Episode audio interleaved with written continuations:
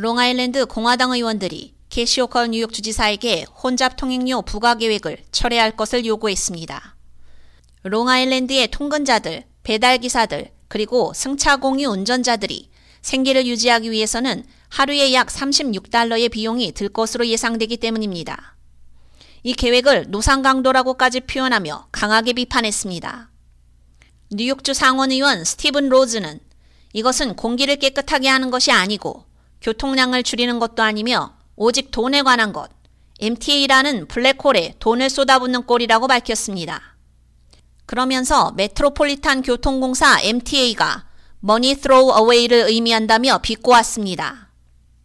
바로 지난주 MTA 이사회는 혼잡 통행료 부과 계획에서 다음 단계인 60일간의 공개 의렴 수렴 기간을 앞당기기로 투표를 통해 결정했습니다.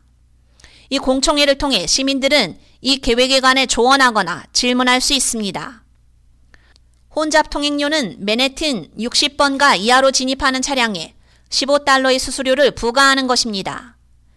트럭은 크기에 따라 24에서 36달러, 오토바이는 7.5달러, 택시는 1.25달러, 승차 공유 차량은 2.5달러를 지불하게 됩니다. MTA는 정체 경보 날짜에 혼잡 통행료를 25%, 최대 18.75달러까지 인상할 수 있는 권리를 보유하고 있습니다. 뿐만 아니라 혼잡 통행료의 첫 12개월 동안 통행료를 최대 10%까지 인상하거나 인하할 수 있는 권리도 가지고 있습니다.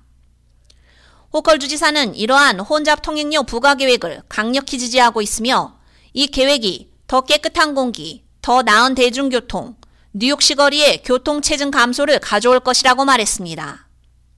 그러면서 승인된 계획은 통행료를 원래 고려했던 최대 요율에서 거의 35%까지 낮추라는 저의 요청에 귀를 기울였다며 이 이니셔티브는 뉴욕시를 교통정책의 글로벌 리더로 만들 것이라고 덧붙였습니다. 통행료가 승인되면 내년 6월부터 시행될 수 있습니다. K-Radio 유지연입니다.